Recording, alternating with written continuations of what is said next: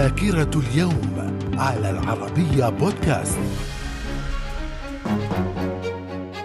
أهلا بكم إلى ذاكرة اليوم الثاني من أكتوبر ففي العام 1187 انتهاء حصار صلاح الدين الأيوبي للقدس باستيلاء قواته على المدينة بعد 88 عاما من حكم الصليبيين لها. في العام 1780 إعدام ضابط الجيش البريطاني جون أندريه من قبل القوات الأمريكية بتهمة التجسس خلال حرب الاستقلال الأمريكية. في العام 1925 جون لوجي بيرد يقوم بتجربة أول تلفاز في العالم. من الذاكرة. ومن ذاكرة الثاني من أكتوبر في العام 1934 سقوط 1600 قتيل في إعصار في منطقتي أوساكا وكيوتو في اليابان. في العام 1954 ألمانيا الغربية تنضم إلى حلف شمال الأطلسي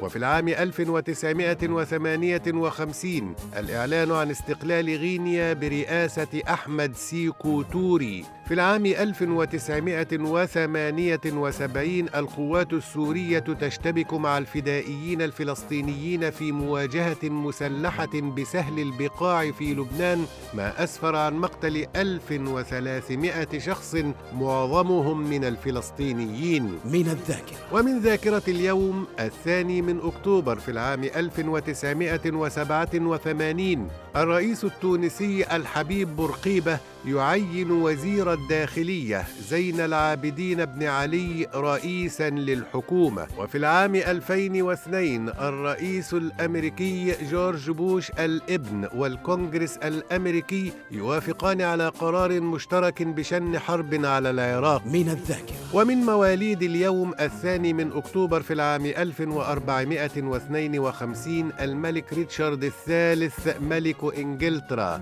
في العام 1869 ولد مهاتما غاندي الزعيم الهندي. وفي العام 1924 ولد الممثل المصري فريد شوقي. من الذاكرة. إلى اللقاء.